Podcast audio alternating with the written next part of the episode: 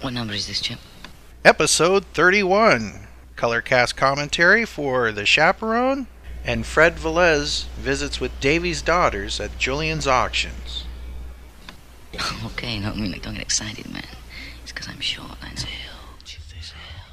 You're listening to Zilch, a Monkees podcast.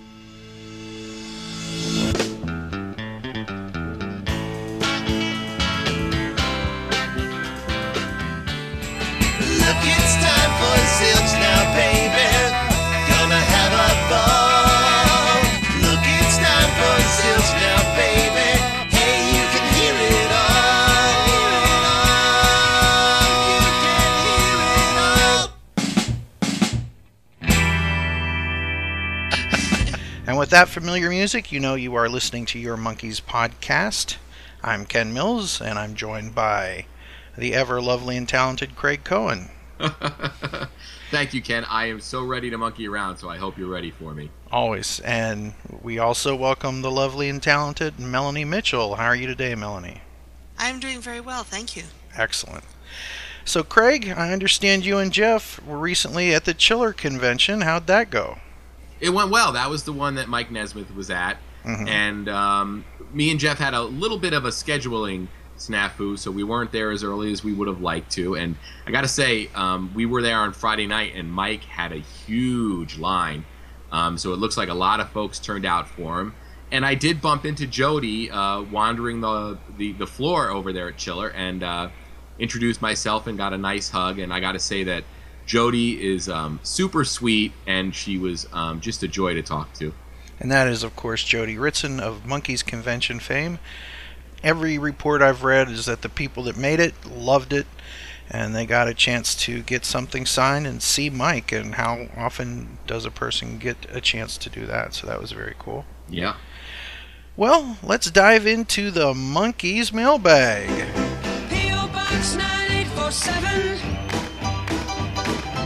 P.O. Box 9847. And Craig, would you like to read this bit of iTunes feedback for us? Oh, actually, that was the headline of the five star review I'm about to. Oh, I, I, I thought Melanie hit you with her large book there. and this five star review comes from D.W. Washburn. Not sure if there's a relation or not. And I, I doesn't it say RB? So that Yes. might be the person's actual initials. So, hi RB. First gen fan who's been following you on Facebook and just got an Apple account opened. The podcasts are great fun and very informative. Each podcast has me talking back to my computer to add my own thought. That indicates that your discussions are thought provoking and entertaining. You are to be commended. Keep up the great work. Excellent. We want to thank you for that iTunes reviews. Every time someone gives us an iTunes review, an angel gets its wings. No, um, it yes, it actually helps us get featured by iTunes, and that helps let folks know more about the show. So that is awesome. We want to thank everybody out there that's listening. Now, Melanie, you recently went and saw the Tukey's version of the Monkees up in Canada. How was that? Yes. Beautiful downtown Orillia, Wow. which is to say nowhere. No, it's a beautiful town. they had a music festival going on while we were there, and uh, it's a lovely town. It's got real great shops, and, and it's it's real sweet. But the uh, concerts were at a casino uh, about 20 minutes outside of town. I had a, I had a ball. Wow, cool. We are international here at Zilch. Ooh la la. Feel very fancy, don't you, Craig?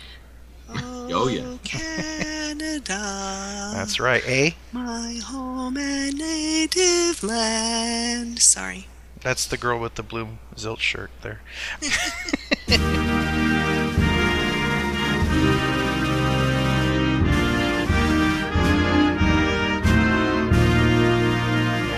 We all love Canada here. As a matter of fact, let's play a clip from Orillia, Ontario. This was captured by Sherry Hansen. You can find her on YouTube under the name Sunny Girlfriend 13. Taxi. Separate checks.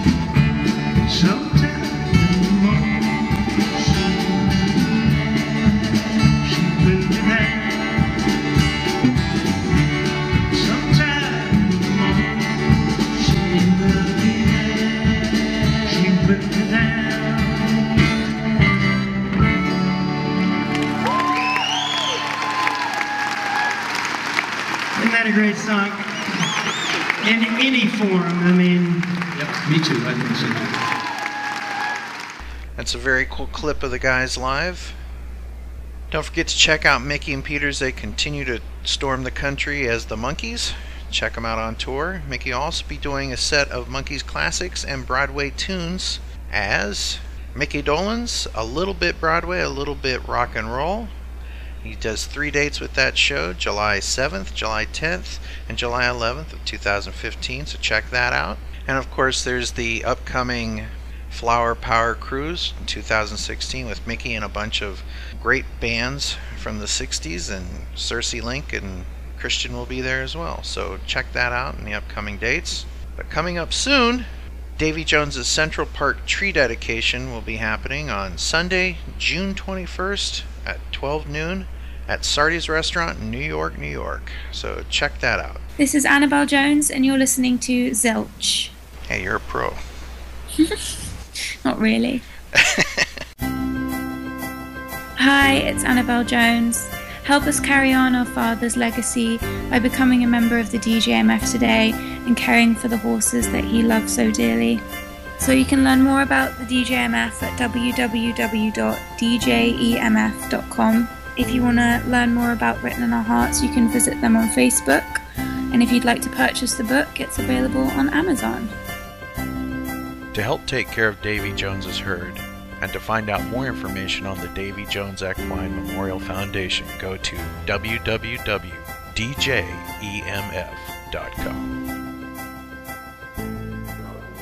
And joining us on Zilch live from the auction floor is Fred Velez. And Fred, you are at the auction house where Davy Jones's personal items are being sold. That's right, Ken. This is Fred Velez live at the Hard Rock Cafe on Times Square in New York City. And a lot of people are bidding on stuff here. Uh, you can hear the, the noise in the background, the, the auctioneer and uh, the bidders in full swing here. Can you tell us a little bit about the auction? Yes, it's the annual Julian's Auctions, which is a very prestigious auction house uh, to the stars, uh, located primarily in Hollywood. and they had a music icons auction at the Hard Rock Cafe in New York City on Times Square Hmm. on May 15th and 16th. And among the items included stuff from the collection of Elvis Presley, including Elvis Presley's tour bus, uh, items from uh, Michael Jackson's estate, uh, a guitar, guitars by George Harrison, Carlos Santana, Eric Clapton, items from the uh, Frank Zappa estate, and the main one that a lot of Monkee fans were interested in were I, uh, personal items, costumes, and other uh, memorabilia from the state of Davy Jones. And there's a lot of cool stuff that was there. For example, the Walk of Fame plaque was there. Yes, Davy's hat from the Artful Dodger, his Yes. jacket from the Brady Bunch TV Mhm. show. yes, And, that uh, one went for over fourteen thousand dollars. Wow. That is that- a lot of cabbage.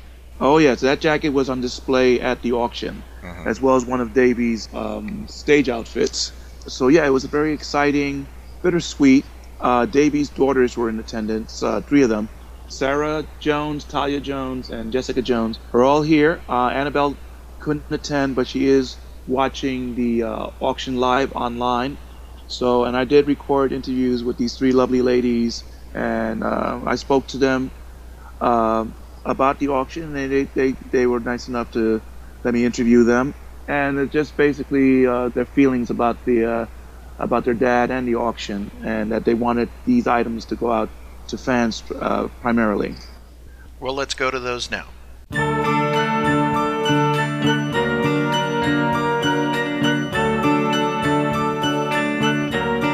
Hi, this is Talia Jones. And this is Sarah Jones. And, you're, listening, to, the, Zilch, the Monkees, a Monkees podcast. This is Fred Velez talking for the Zilch podcast, and I am here at the Hard Rock Cafe in New York City with the very lovely Talia and Sarah Jones, the daughters of Davy Jones, at the Julian's auction for Davy Jones' item. First, I want to say hello, ladies. Nice to see you again. Hello, everyone. Okay. It's terrific to see you. Thank you so much. I appreciate that. well, we're here for the auction of your dad's uh, items and all that. Can you tell us a little bit of the items that are going to be uh, up on the block today? Well, on the block today, we have the iconic Davy Jones Brady Bunch jacket. It is a fantastic treasured piece. We have uh, quite a collection of his personal items, Stage clothes. stage clothes, items from his home. Just a real collection of big, uh, big grouping of of memorabilia and collections that he has had for many, many years. And things that we have all sort of chosen together that we think would people would appreciate um, having in their lives. You know, we've been really fortunate to to have some of these treasured items, as Sarah was saying, in our lives for so long. And you know how generous Dad was. So, you know, in his honor, we want to continue to share as he did. The uh, items, uh, I know, have, probably have some personal. You have some personal attachment to it, so it must have been pretty difficult to decide what items were going to go up for auction.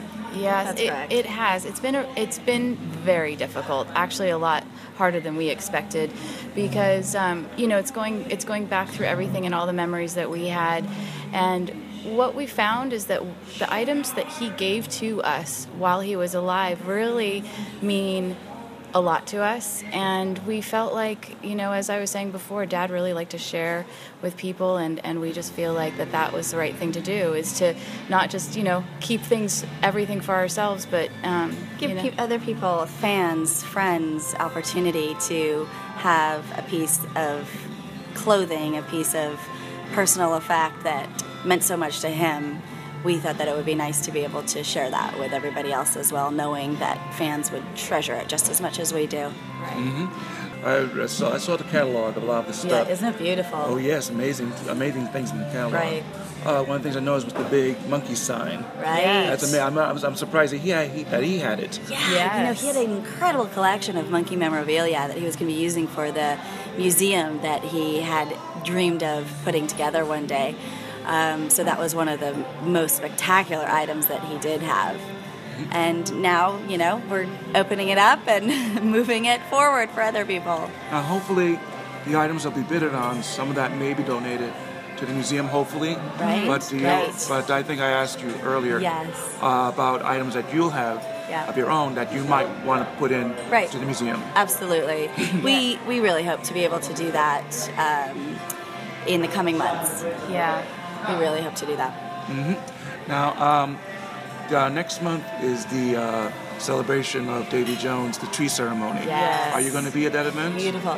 We have you're right. I we we support it, and we are so deeply grateful and so deeply supportive of this um, of that specific It's really event. an honor. It's such an honor and a gift. Um, it's summer months for me, uh, and I'm really trying to figure out my schedule. I have some conflicts that I really hope to be able to resolve and be there.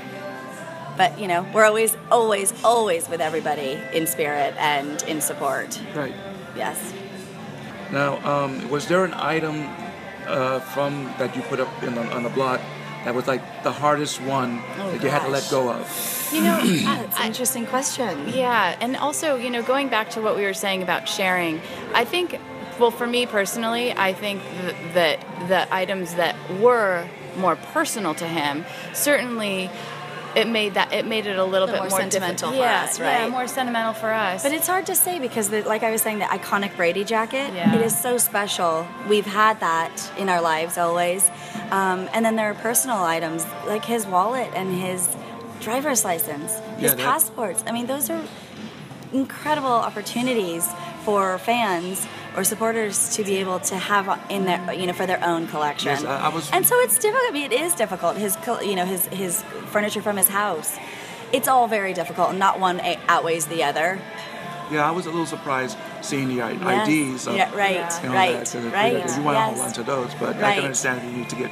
Uh, You know, I, it really goes back to who he was and how we were raised, and we he always taught us to share and give the gift, and we are we, we were faced with the decisions, and we came to the conclusion of the auction because we wanted fans, friends, supporters to have the opportunity to have something special of his.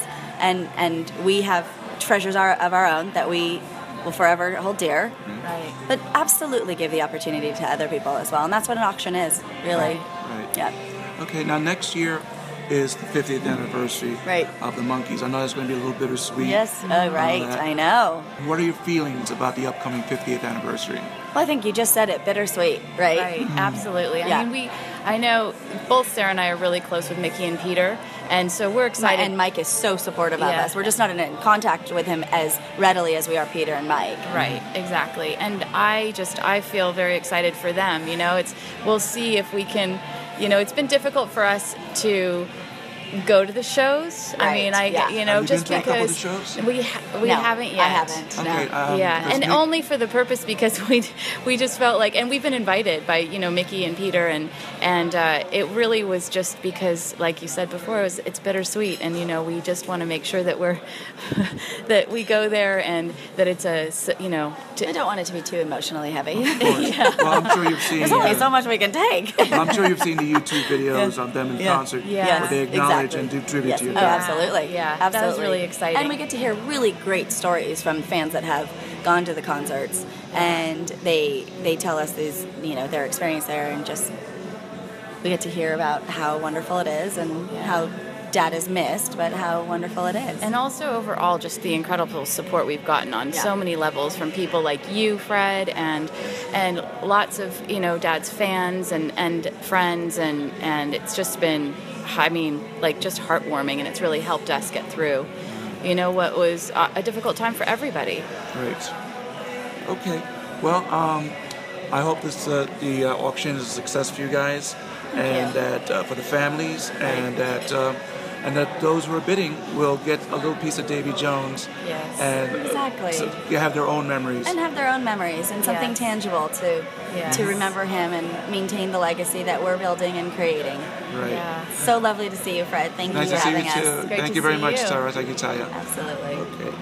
This is Fred Velez for the Zilch podcast live at the uh, Julian's Auctions, speaking with Jessica Jones. And I'm with the wonderful Jessica Jones here. Hi, Je- Hi Jesse. Hi, Fred. How are you doing? I'm fine, thank you. Okay, we've, you've, uh, the auction has sold off several items of your dad's. Yeah. What are your feelings about uh, the stuff going up? Like, Well, I have memories of everything that's being sold today. I can put it into context with a moment in my life or a photograph I have or a fun time I've had with my dad.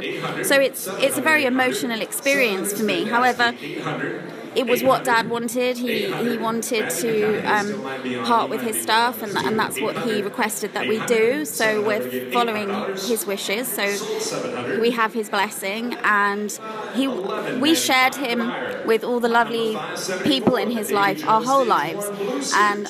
For me, it's really important that that continues, and that if people care enough that they would like to have a T-shirt or you know a guitar pick or whatever it might be, and they want to they want to have that memory or feel that closeness to Dad, then that makes me happy because if they care enough that they want to do that, then then you know I hope it brings them some peace and I hope it brings them some happiness because that's what he would want. Good. Now the items are going to be going up for his for his uh, for his charity, the Davy Jones Equine Fund, right? Uh, I don't know about that, Fred. You'd have to speak to Talia about that. Okay, all right. But uh, I asked uh, your sisters this: uh, what was the hardest item to make a decision on putting up on the block? Oh, I think each of us had. It, it's funny. Each of us have different items um, that we. It, it's been really hard to part with. For me personally, um, it's the the top hat, the black hat. Um, when I was um, a child, uh, you know, teenager, I actually played um, Fagin in Oliver in my school play, and I have fantastic memories of my dad. You know, doing my makeup and helping me with my lines and coaching me and getting me ready for the role. And it was a really special time for us. So for me, to part with the hat is, is, is difficult because it just kind of reminds me of us rehearsing and playing and things like that. So that's really tough for me personally. Um, but at the same time, I know it's going to mean a great deal to somebody else. And you know, every time I look at my son or, or my sisters, I'm I'm reminded of dad, and I have you know tangible love around me. So you know, it's it's tough, but you know. Right. Now, the um, we're at BB King's on Broadway, so I'm sure Broadway has a lot of memories regarding your dad. Yeah, I mean, this is the crazy thing about having the auction in, in New York is, um, you know, this is where it all began for my dad. The, you know, the horses brought him here to America. I'm sure you know the story that you know he he was um, a, a, jockey at a racing stables, and his governor uh, Basil said, you know. To one of the owners of one of the horses, I've got this kid. He's so talented. You know, I really think you should put him up for an audition. And and it and it was just from there. He ended up from a little racing stables in Newmarket to being in Broadway. So when I walk around this city and I picture him being not much older than my own son Phoenix and being in New York on his own, I'm just awestruck by the courage and bravery that he showed as a child to come to another country and to follow a career. Um, you know, most kids are playing at home or you know they're with their school friends or you know you know hanging out with their family, and he was here working and he worked so hard his whole life. So, you know, that's if one thing, you know, we all say about Dad was he was a grafter through and through. Right. I'm sure it's very bittersweet to see your dad's stuff go up, but um, but uh, I'm sure it brings some kind of uh, uh, relief or uh, closure, more, more or less. Well, you know what?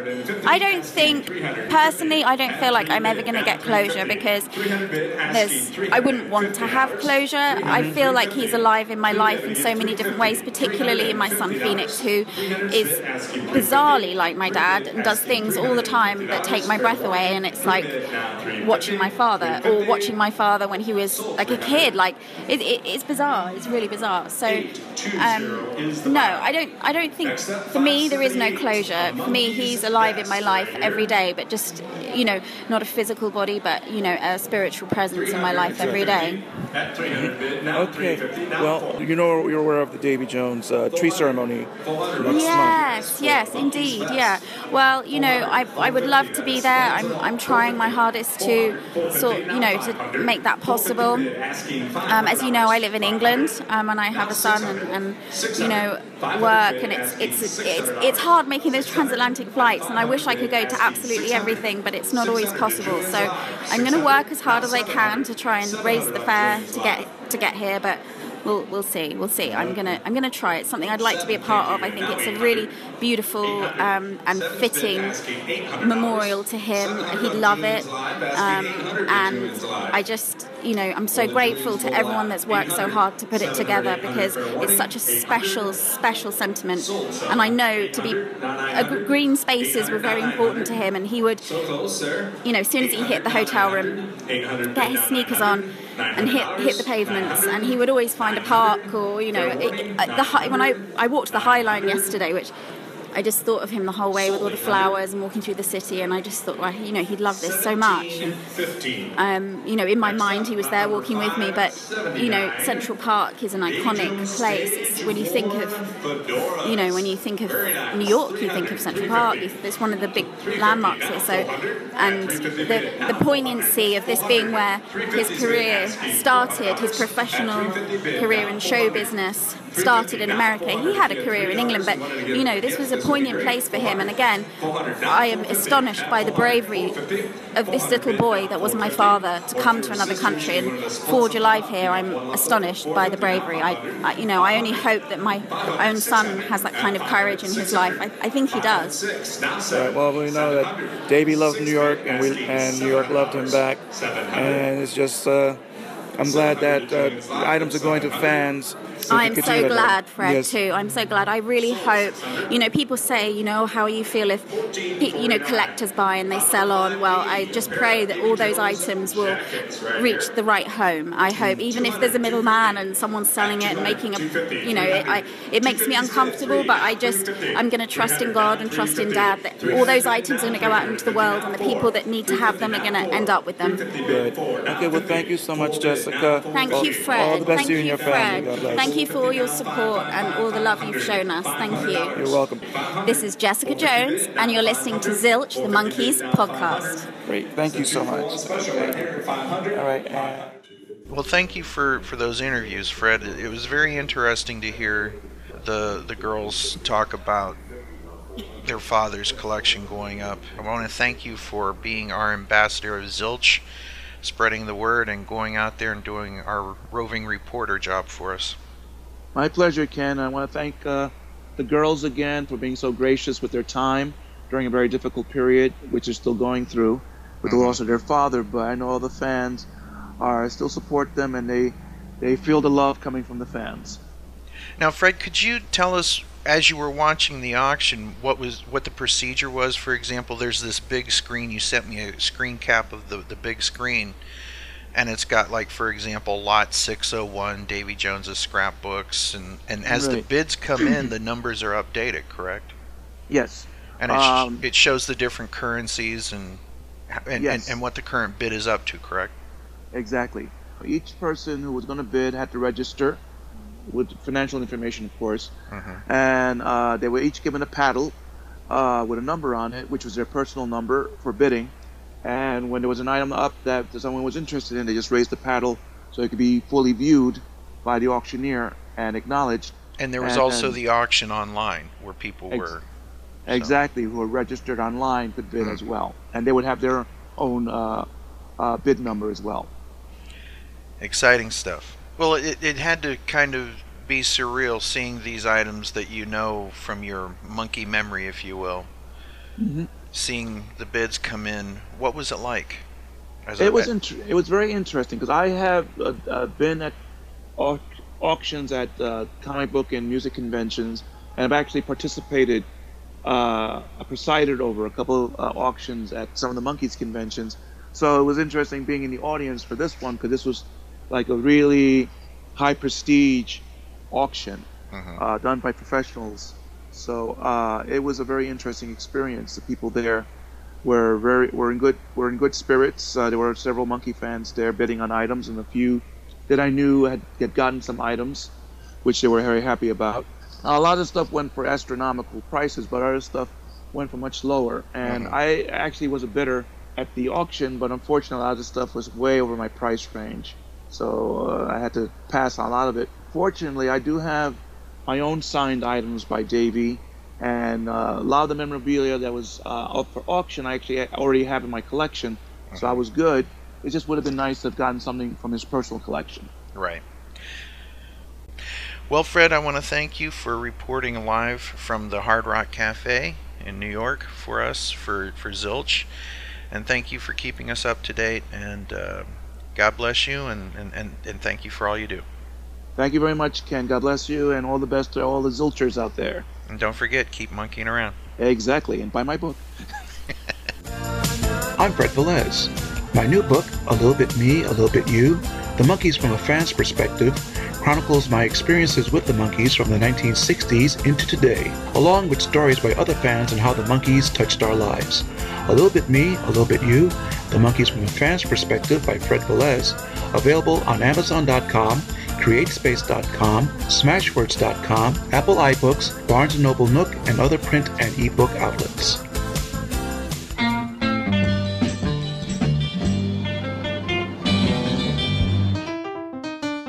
Hi, Zilch fans. This is Melanie Mitchell. Be sure to check out my book, Monkee Magic, a book about a TV show about a band. It's a lighthearted review and companion for the TV show that made the 60s fun. The paperback is available online from Amazon or Barnes & Noble, and the ebook can be bought anywhere that fine ebooks are sold. Check out the Monkee Magic Facebook page. Follow me on Tumblr at bluemoonalto.tumblr.com and listen for my contributions here on Zilch, a Monkees podcast. And here we are in the merry month of May, and it is our one year birthday. Yes. Happy birthday to you. Happy birthday to Thank you for listening. One and all, we are glad that you took this journey with us. It's been mind blowing how many people have come aboard, and we're just glad that we could all get together and monkey around and talk about the Monkees. And you know, it's a band that a lot of people might make fun of us for loving, but we're just glad that you're here and we love the Monkees and we hope that we do them proud. Everyone at the TV show The Monkees, everybody that was part of the band and part of the stage crew, anybody that was part of the Monkees story, we just hope that we do you proud. Thank you for being part of Zilch. We are proud to be part of the Monkees community. The next two episodes of Zilch will be a look at Ghosty's Monkee 2015 Spectacular. Ghosty does a show on WFDU FM, the Vintage Rock and Pop Show, and he had such great guests as myself, Melanie Mitchell, Jody Ritson, Ann Moses, the Tiger Beat editor, and Bobby Hart.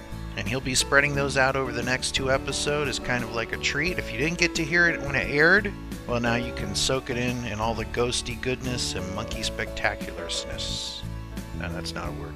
Thank you, Ghosty, and glad that you are part of the Zilch staff. And speaking of other cool things, Ian Lee is continuing on with his 7A records, and soon there will be a Micky Dolenz release on that. We can't wait to uh, hear it. It's going to be some of Micky's singles from the past that are not available. It's going to be fantastic. Those will finally make their way into our monkey hands. So keep up the great work, Ian Lee. And earlier we played Sherry Henson's great clip. And you can find her stuff on YouTube as Sunny Girlfriend 13. Well, she's not the only one that has a YouTube channel. There's two guys named Mickey and Peter, and if you go on YouTube and look for Mickey Peter, you will find three really cool clips. The Monkees Merry Merry Live in 2015, I'm Not Your Stepping Stone, and DW Washburn. We think you should check them out. So before we get into the Monkees color cast this episode, let's check out DW Washburn as heard on YouTube. Take it away, boys.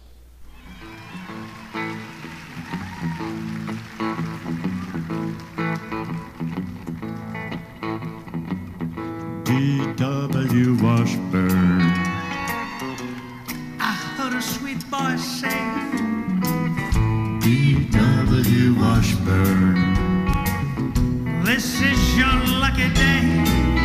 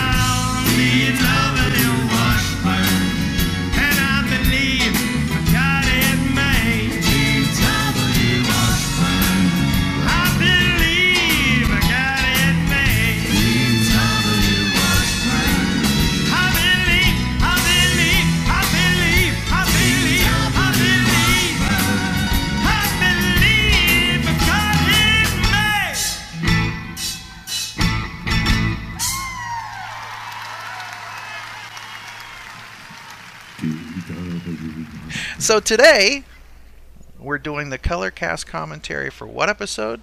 The chaperone. Chaperone. Ah, you guys could have done that on Kia. You know, a little bit of practice. We're going to go far. Uh, now, now, what happens in this episode? Micky wears a dress. Oh yeah, and Mr. Clean shows up. So it's that one, folks. Well, let's- let's get to it. Ghosty, would you take it away? Hey, wait a minute, guys. You know what? It's 7.30, 6.30 Central Time. It's time for the Monkees. I wonder if anybody around here's got a television set. Hi, friends. Ralph Williams, one of the world's largest. Holy cliffhangers, Batman. The Monkees, brought to you by Kellogg.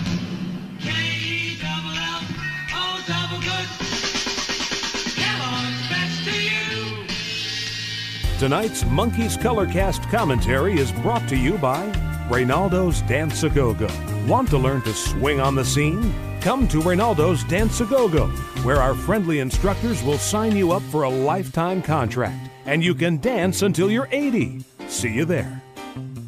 Okay, so here we are for another Monkees Colorcast commentary. This week we are doing the episode The Chaperone. I'm Craig Cohen, and as always, I have with me Monkee Magic author Melanie Mitchell. Hello. Hi, Melanie. And we have very special guests sitting in for the absent Jeff Hewlett, the Podfather himself, Ken Mills. Hey, I really like these seats in the Monkey Theater. This is really cool. You Yeah. can recline. You got the cup holders. This is good. And we should note that Jeff Hewlett is on assignment. He is officially monkeying around. So Yes, yes. And I'll let you know that um, this area is so neat because I am the sole key holder for it, and it stays locked when we're not using it. excellent. Come on, Davy. Quit fooling around. What TV show is she watching? Ours, I hope. All right, so we're jumping into the chaperone, and um, it's written by two gentlemen that we've talked about before, Gerald Gardner and Dee Caruso. They wrote um, a, a handful of episodes prior to this and after this. They wrote The Spy Who Came In From the Cool and Success Story, and we'll next talk about them on Monkees a la carte. And they are the um, script and story editors for the whole series. Right, right. Great point there, Melanie. And director Bruce Kessler has a pretty interesting story. He was born in 1936, and from his biography I found online is an American racing driver and film and television director. He entered one World Championship Formula One Grand Prix, uh, the Monaco, in 1958 um, but failed to qualify, although he posted the 21st fastest time of the 28 entrants. And Melanie, there's another interesting fact about Mr. Kessler, right? Well, so much, not so much about Mr. Kessler directly, but about the series. Um, I mentioned earlier that the first um, eight episodes, um, Rafelson and Frawley took turns directing. Mm-hmm. And this is the first episode that they made that wasn't directed by one of those two. So he was Oh. the first person entrusted with the series once they opened up the group of eh, directors to other people. Also, this uh, was his very first directing job. Yeah, look at that. You know, uh, talk about really being thrown into it because you got to say that um, the Monkees had to be a very, very complicated show to direct, and, and not in the sense that there was a lot of special effects they were dealing with or anything like that, but just the the timing of the episodes and all that was going on. So I'd imagine for a first time director, that had to be uh, getting thrown right into the fire. He did And a wonderful job. Oh yeah. Stylistically, I think that that had to be a little hill that he had to climb. Anyone that would be assuming that position, you know, because the the show is really quite different than a lot of things that you saw on television at the time. Similar to the way that if someone were coming in directing Star Trek or Batman, you would make sure that they had a good grasp of the vibe of the show. You know what I mean? Oh, totally. I think that's why Rafelson and Rafelson and Schneider were looking for people who didn't have a lot of experience as directors, because they wanted people who weren't just going to do you know what they usually do. Right, right. So, do we want to take a look at some of the cast members we're going to see? Melanie, how about Sherry Alberoni, who plays Leslie? Yeah, boy, what a fascinating uh, story she has. Um, before she was on the Monkees, she was a Mouseketeer.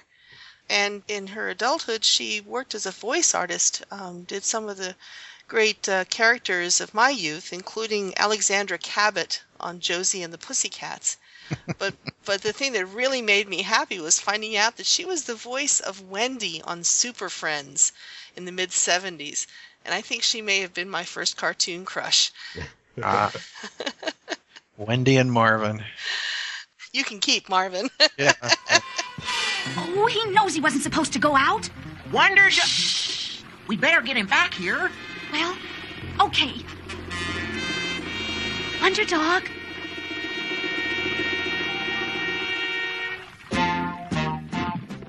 We also have Mrs. Weefers, played by Diana Chesney, who was born in 1916, died back in 2004, and she is primarily known, in addition to the uh, the Monkees episode, for The Great Mouse Detective, Robin Hood Men in Tights, and Rescue from Gilligan's Island. Wow. Melanie, did we also want to talk about Duke Fishman, Mr. Clean? yes, we had to really dig to find who he was. Um, fascinating guy. He um, did a lot of TV work as a sort of bold, hefty, often scary guy. Very colorful guy. Apparently, um, was a lifeguard in his little community on Catalina Island and was known as the uh, official greeter of Catalina Island. He would welcome people when they arrived on the ferry. Um, so he was very beloved there on Catalina Island. Um, some people say he was the model for Mr. Clean, but I'm not so sure about that. But in any case, he does a great job playing Mr. Clean. Well, I'm And- telling you, when I saw this as a child, I thought this was Mr. Clean, and and I don't know if that makes any sense or not. but there, there's a difference between the character and what you thought was running around Hollywood, if you will. I thought mm-hmm. this was the actual real Mr. Clean. I guess I thought that Mr. Clean was real. So, if that's not confusing enough. it's actually one of my favorite moments in the entire episode is when he Mine shows up at the party and starts washing a window. And I guess we're also going to look at Arch Johnson, who played General Vandenberg. And Mr. Johnson was born Archibald Winchester Johnson, um, uh, March 14th, 1922. He died back in 1997. Um, and in addition to uh, over 100 television programs, he was also a Broadway actor. Wow. Before the Monkees, he did Perry Mason and the Fugitive, and after the Monkees, he did um, F Troop and Bonanza. All right, so before we get this thing rolling, is there any final thoughts that we talked about talking about that we forgot about, Melanie? Well, can I do a quick report back from the last co- Colorcast commentary? Oh, it's of real short, I promise. Yeah, please. um, the question was raised: uh, How much does beachfront property in Malibu go for these days? I found a listing for a fairly small uh, house with an overlook of Zuma Beach, uh, 1,434 square feet, three bedrooms, listed for 2.6 million. Oh. So that's an example of what real estate is going for, uh, beachside in Malibu. Um, Wow. The question was raised about whether Davy actually had a, a jockey's license. Uh, Judith Supple Hadlock reported on the Facebook uh, commentary that indeed he did get his amateur jockey's license, but not until 1980. So Oh, he wow. was not a, a jockey before the Monkees, but officially became an amateur jockey after the Monkees. All right. And then finally, there's that darn poster in the veterinarian's office of Dunphy the Wonder Dog. Now, I have had zero success in finding anything about Dunphy the monkey, uh, the Wonder Dog.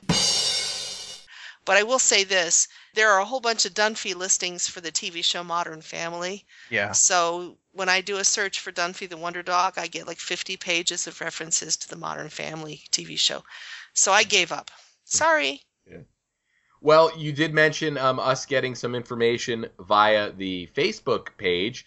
So who knows what kind of information might trickle in now? And I got to say, I love the interactions we have after these commentaries because it allows um, our listeners who might be keyed in on certain facts to share that with us. So uh, very, very cool. And Melanie, thank you for for the update. It's always uh, very exciting to get updates from the the previous episodes.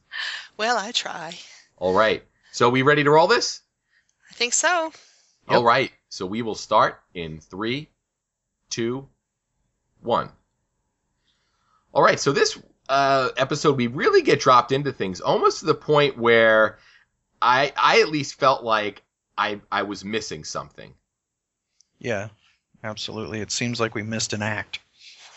I actually like the way the story begins because it starts right away. There's no long establishing shot of the monkey mobile driving down the street or people just walking into a situation. It's like, boom, you're immersed in the story.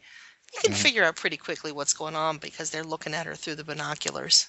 Yeah, I almost want to know how they initially saw her. Mm-hmm. Yeah, by the way, this is Blondie Street on the Columbia Ranch. So uh, this was the Hazel House, and all the houses around it are other houses that were used in sitcoms. Samantha Stevens probably lives next door. Oh, that's awesome. Boy, that door's a little bit dirty. I just realized there's footprints on it and stuff. Especially considering Hazel lived there. Yeah. Well, The she hasn't cleaned it for a while. Davy uses the word Davoon here. I'm not sure that shows up again in uh, Monkees a la mode, but I'm not sure if that was just a word that was being used in the 60s or if it's something that got made up right here on the set. But what really bothers me about this episode, which by the way I love this episode, but what what bugs me about it is that Davy seems very out of character here. I've never seen him be reluctant to approach a girl or nervous about approaching a girl or having to have his friends push him to say, "Go, go talk to her." It's this this doesn't strike me as as particularly in character for Davy. Because as, as, as Jeff Hewlett might say, Davy is a true player. So, I mean, normally he'd just turn the stars on. oh, absolutely, absolutely. It looked like Micky was kind of chilly. Did you notice he had two shirts on there? Do you think that this episode might have benefited um, the story and also Peter if if Peter had been dropped into the the Davy role? Well, that basically that's the the plot of One Man Shy. okay. so then we jump into this Kellogg's commercial. Mm-hmm. Watch watch Micky up down up down up down. I love that.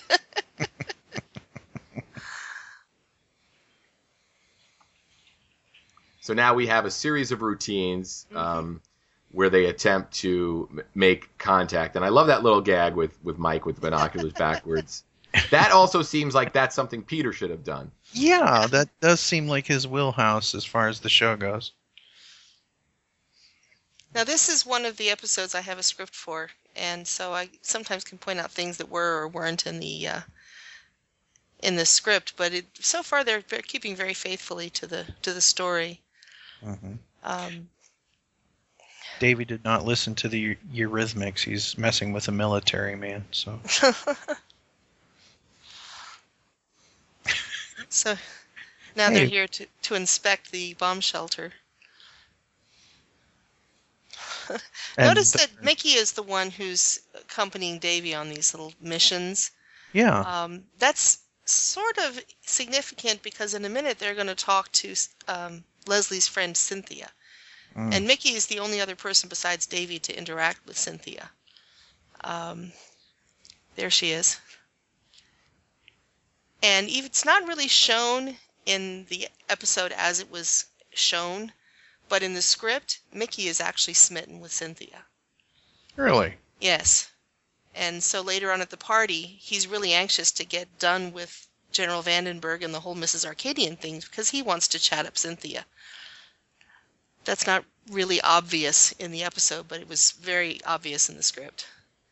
In fact, he actually talks about it. so he's highly motivated to get both Leslie and Cynthia over to their house. Yeah, I like that book, The History of World War II. It's a little, a little light reading. Right. Now notice General Vandenberg is all dressed up in fatigues and he's got camouflage and he's got swagger stick and grenades Mhm. um, and a whole bunch of toy soldiers on his desk. I used to think that he was nuts, and maybe he is, but it occurred to me in later years that maybe this is just Micky's imagination. Yeah, it And we're seeing Micky's imagination of what Vandenberg looks like, not what Vandenberg actually looks like. Yeah. It reminds me of uh, Stripes, Craig. Ah, right.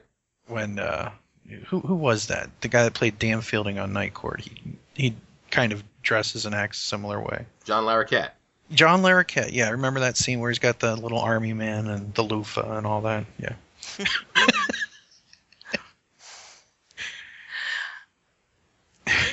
So now we come into my favorite romp of the entire series.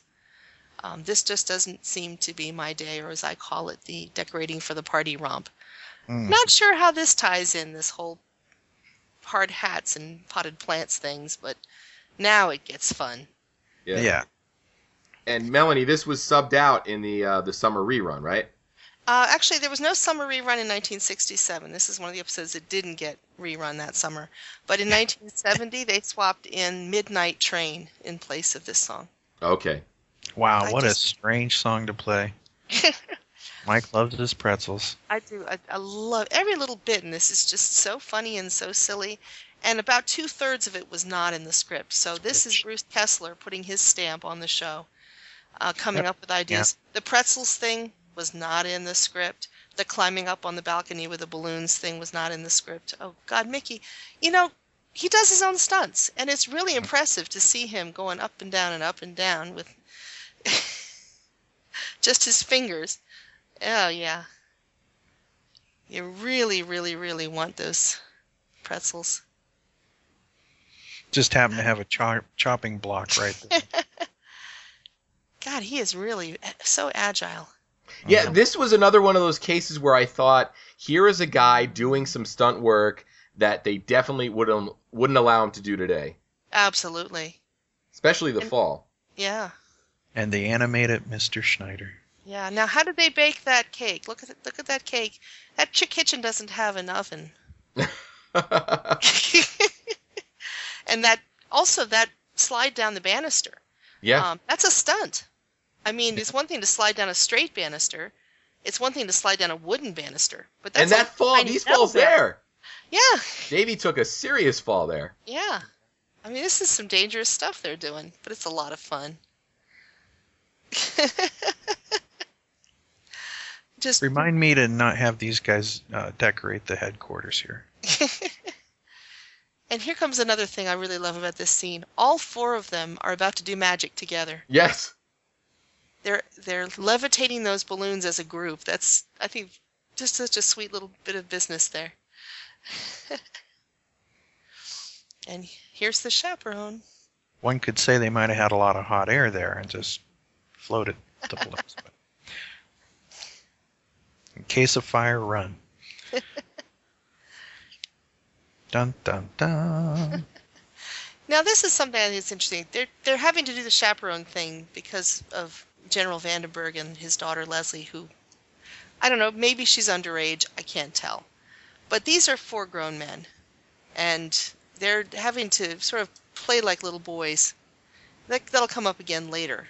Um, Yeah, but it, it's also the times that they were in. Remember, they're trying to promote these guys as good, clean, wholesome, you know, American youth and all that. And it used to be when you had a party, you had a chaperone, and you know. Plus, you really want to tick off a general. No, right. And you do want to get in the general's daughter's Yeah. good graces, as it were. That wasn't the word I was going to use. there in the courtyard always freaked me out. Yeah, me too. So, do you really think these four out of work musicians could afford a cleaning lady even once a month? Well, isn't No. it the the months that include an R? Yeah, right. so the house doesn't get cle cleaned in June, July, or August. May, June, July, or August. Yeah, I actually got out my calendar on my phone and, and checked because Yeah. I, I was like, hold on a minute, is, is that a trick question or a, a trick joke? I love the the joke that just passed by where um, Davy's talking about being able to pass her off at an embassy ball, and when Peter says, you know, what about the party tonight? And Davy immediately switches into a Cockney accent and says, Mhm. "Well, that'll be a little odder." The film looks weird in this one scene with Mike and her. It's like the coloring's strange. Yeah, I, now back to I normal. think some of the the the the effects they did there, they were probably working with second or third gen- generation negatives by the time they were done. Okay, Yeah. ta speaking of stunts, does anybody else get really nervous when Peter stuffs all those marbles into his mouth? Oh my God, yes. I want a gumball now.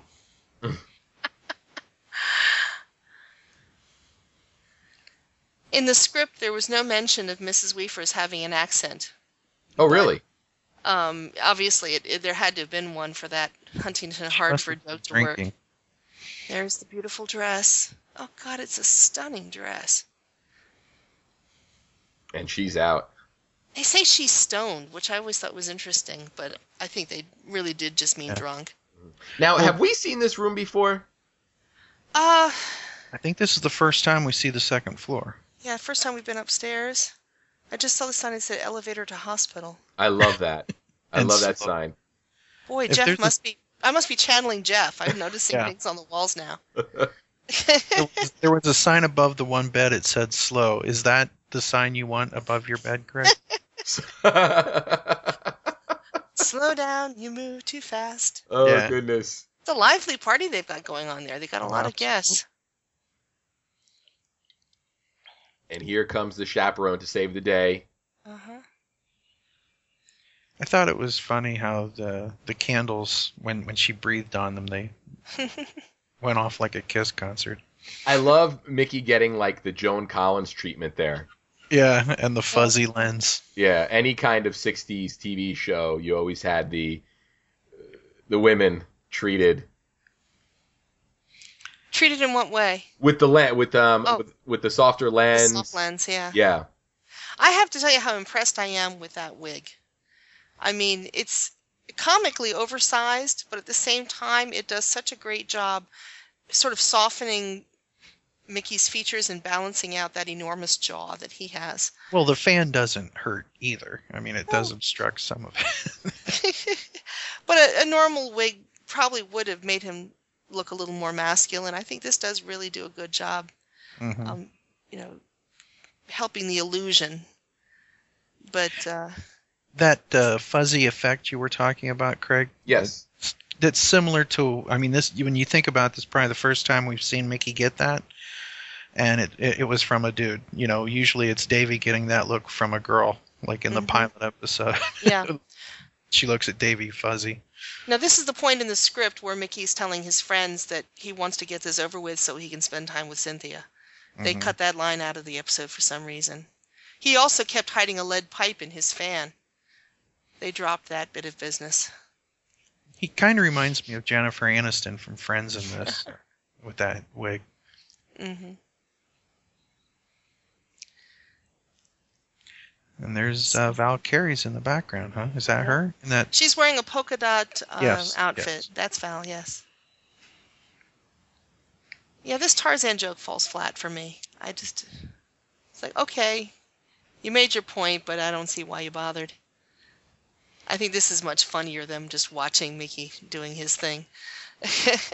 That's And June is- Fairchild, who just came out of the bathroom to talk to Mr. Schneider. She Ah. Mm-hmm. appears in the movie Head as well as the woman in the bikini who's threatening to jump off a building. Uh, June Fairchild unfortunately passed away just a couple months ago. Now look at this. Micky comes in, sees Peter's chatting up Cynthia, grabs him by the ear, and drags him away. That's the only sign we get of that jealousy of Mhm. Micky wanting Cynthia for himself. And that's Val. Hi, Val. Look at her swing. Go Val.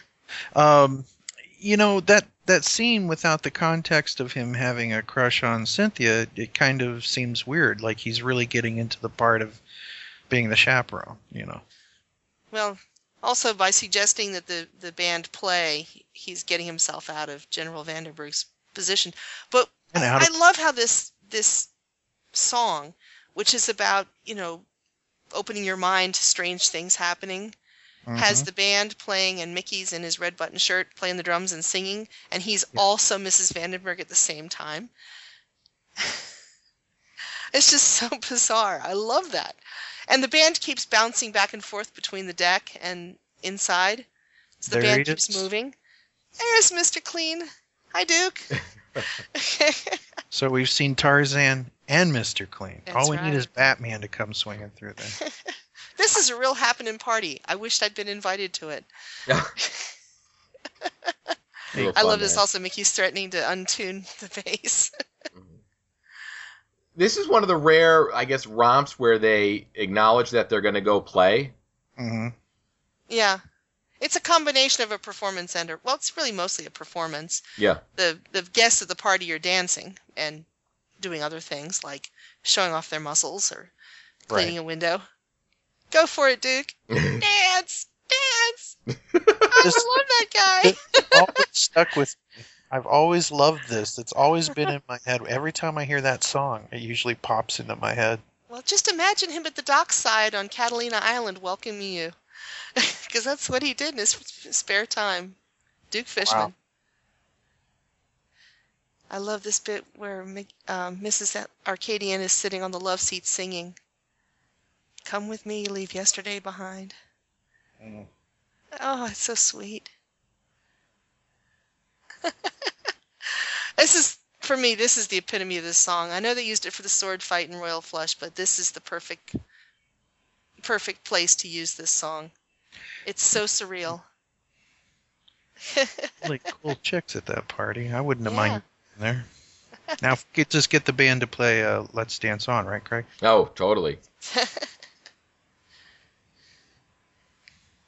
Micky has some really good um, one-liners here. Um, Mhm. Have you ever been to what Palm Springs? yeah. Um, I haven't. You know. Is it nice? yeah, is it nice? Yeah, right. Did you guys notice earlier Mike was dipping the pretzels into his drink? Yes. Yeah. This is the mysterious door that is either a bathroom, a closet, or a door to the outside. Here, I Or think it's a bathroom. I think it has to be a bathroom here because the June Fairchild character emerged from it earlier. Mm. It doesn't make sense that it would have been a closet. But it's used for different things in different episodes. It's c- very definitely a closet in at least two episodes. Things are getting desperate. Oh no. And here we go. That's right. So Mrs. guess- Arcade Yeah. Mrs. Arcadian is definitely wowing all the gentlemen. Yeah, and I guess pretzels only come in a certain style bag there. That's Yeah. right. Well, Mike will be happy. he has an axe. that was one of the places where the lead pipe was used. Was when uh, he was trying to get rid of Mr. Babbitt.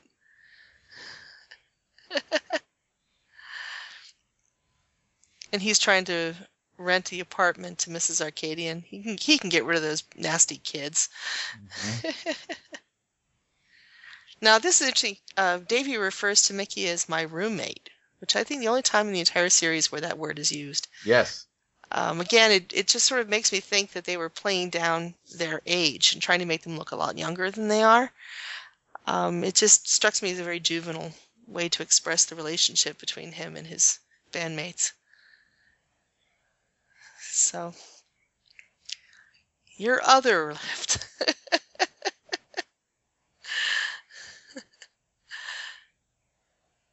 yeah. I think this sequence goes on a little bit too long. And All I don't hop think those tooting. haircuts are regulation. Yeah. but notice we'll, we'll see um, Mike saluting later on, and he's the only member of the Monkees who was actually in the military. All right. He knows how to salute. and stay there. Okay, so it's not a regulation salute, but he's the one who throws one. And the jukebox has a an off switch.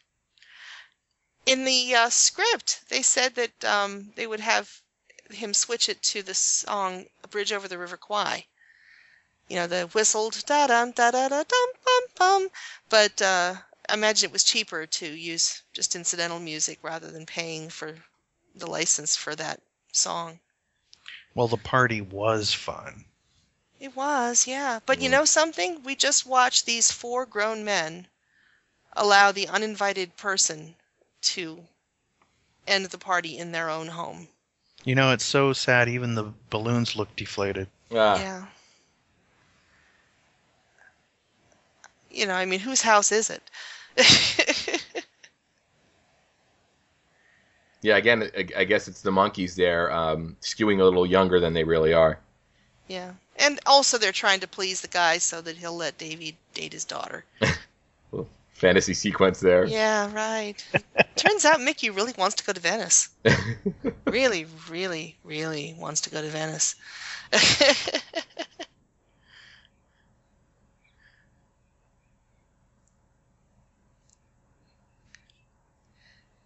so finally, Leslie stands up for herself.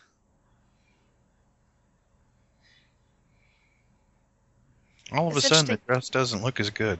Go on. Yeah. this is actually a clever way to end it. I mean, they, they, they needed something to get out of the story, and this sort of works. And we're back into the fantasy sequence. Somebody tell me when the party begins.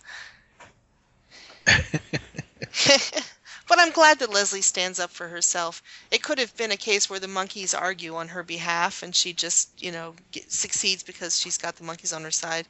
But she actually made that argument on her own behalf. Good for her.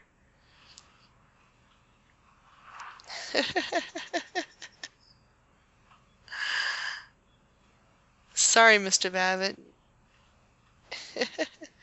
I'm sorry, I think Micky still looks good in that dress.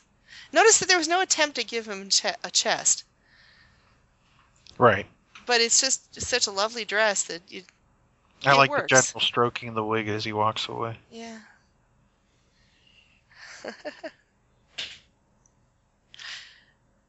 so we have the tag sequence. Davy's so how long hair- does it figure to figure out that Davy's up a tree? And Yeah.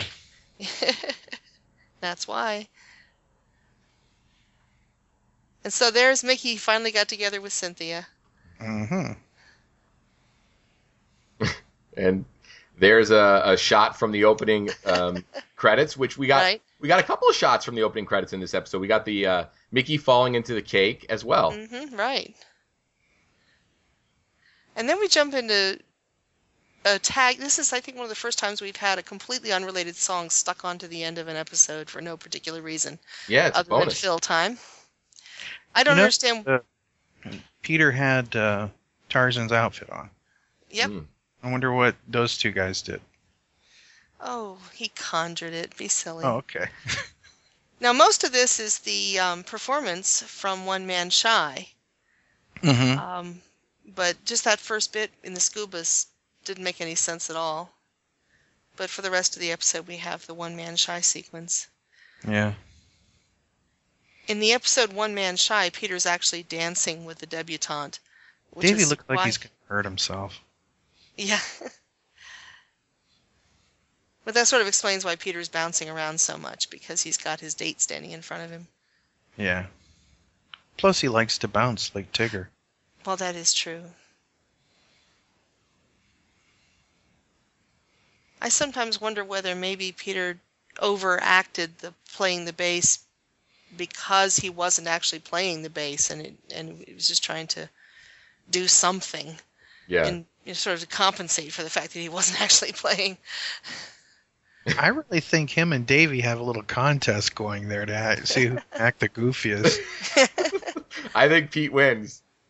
Well, they shared a microphone so often in these uh, performance sequences, and they really do have a lovely chemistry. It, there's a lot of uh, grinning at each other and uh, looking like they're having fun.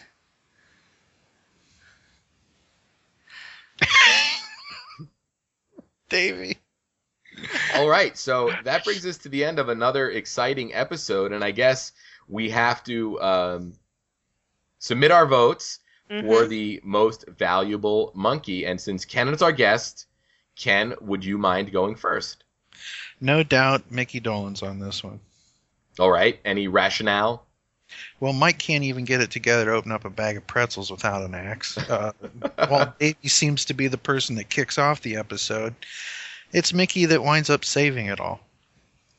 All right, um, Melanie. Again, it's Micky hands down. If he didn't win it for his um, performance as Mrs. Arcadian, which is actually quite nuanced and lovely, Um, he'd also win for the stunt work was they were decorating for the party, climbing up on the balcony and then sliding down the stair, uh, the handrail. Right on, right on. I will go with Micky as well, and I will add that the um, the phone call he he does as well, um, convincing the um, the father that they fought in the war together um, is a nice Dodo. Dolenz here. yes, exactly. so wow, we have um, three, um, all three panelists um, throwing their hat in the ring for Micky as most valuable Monkee.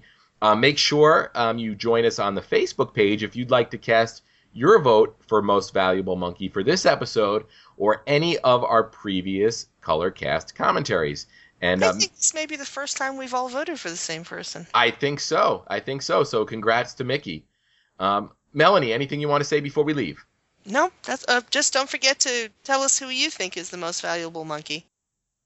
Get out the vote, Zilch Army. Yes. All right, Ken. Hey, thank you for sitting in. It's always a pleasure um, when you join us for these commentaries. Hey, it's uh, always a pleasure to watch the Monkees. All right, right on. And we will see you next time for another Monkees Color Cast commentary. There's only one thing that bothers me, though. What? Do I gotta give back the ring? Thank you for tuning in to tonight's Monkees Colorcast. I'm your announcer, Ghosty Timmers. Now, back to the show. You know, the word oldies isn't a dirty word, not in my book anyway. Hey, this is Ghosty. How would you like to listen to a radio show that spins top hits, lost gems, and then some from the glorious years between 1955 and 1972? One that features interviews with the likes of Julie Newmar, John Sebastian, Al Jardine, Micky Dolenz, Dawn Wells, David Cassidy, Angela Cartwright, Bill Medley, Ronnie Spector, Connie Stevens, and many more. Well, the Vintage Rock and Pop Shop is on the air every Sunday at 11 a.m. Eastern Time on 89.1 WFDU FM. That's in the uh, New York, New Jersey area. You can also listen to it live online by going to WFDU.FM. But there's an even easier way for you folks who aren't in the New York, New Jersey area and don't want to have to get up at 11 a.m. Eastern Time on a Sunday morning. You can listen to it anytime you want just by clicking the handy links over on our Facebook page. So go on to Facebook. You're probably already on Facebook. Look for the Vintage Rock and Pop Shop. Like it, live it, love it. And thanks. Well, that was another great color cast commentary. Thank you, Craig. Thank you, Melanie. Very welcome. Yes, as always, you're welcome, Ken. Uh, this was uh, always a lot of fun. And we just want you folks to know that coming up soon, we're hoping to do the Pisces, Aquarius, Capricorn, and Jones. So it's on the planning stages. It's it's tough getting everybody together at the big round table here at Zilch. You got to come down the spiral staircase, but. Uh, so we're working on some cool stuff, and we hope to bring you the best in Monkees Talk. So, you guys ready to go? Oh yeah. Well, mm-hmm. let's cue the announcer, and we'll end this show today. Have fun, monkey around. Bye. Bye. Notice I didn't make you all sing. Yeah. And that's our show. Zilch is an online nonprofit Monkees audio fanzine made by fans for fans. Any samples of music or interviews heard remain property of their owners. We are not related to the Monkees or any of their members, past or present. We are not affiliated with Rhino or Raybert. If you hear anything you like from the band, go on Amazon or iTunes and buy it. If you enjoyed the show, like us on Facebook and rate us on iTunes. Thank you for listening. Until next time, I'm your announcer, Chelsea Epstein, saying always take some time to monkey around. Pisces, Aquarius, Capricorn. Ugh, God. Pisces, Aquarius, Capricorn, Capricorn, and Jones. Pisces, Aquarius, Capricorn, and Jones. So maybe that's why we haven't done it yet, folks. I can't say it. You Anyway. can hire somebody else to say it for you. Yeah, we'll have Craig Cohen say it. He's a pro. Ah, God. Okay, pick a number between 1 and 10. Um, 14. Right.